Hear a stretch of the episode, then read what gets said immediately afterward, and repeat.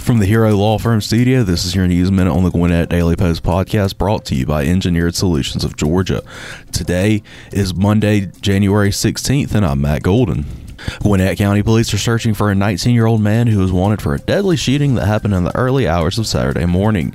According to Corporal Angela Carter, Miguel Rodriguez is wanted for felony murder and aggravated assault in the death of 45 year old Felipe Velasco. Corporal Carter said police responded to a call on Fox Forest Court in Lilburn about 12:40 a.m. and found Velasco inside the home suffering from a gunshot wound. Corporal Carter said Rodriguez is known to drive a Jeep Wrangler with Georgia tag XEG 482.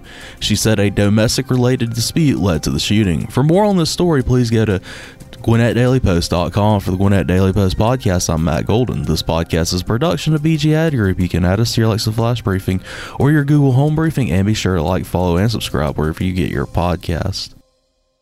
Engineered Solutions is your locally owned and operated commercial and residential foundation company that specializes in foundation repair, basement waterproofing, and crawl space encapsulation. I'm consumer investigator Dale Cardwell. I've done the research already, so you don't have to. Dial 678 ESOG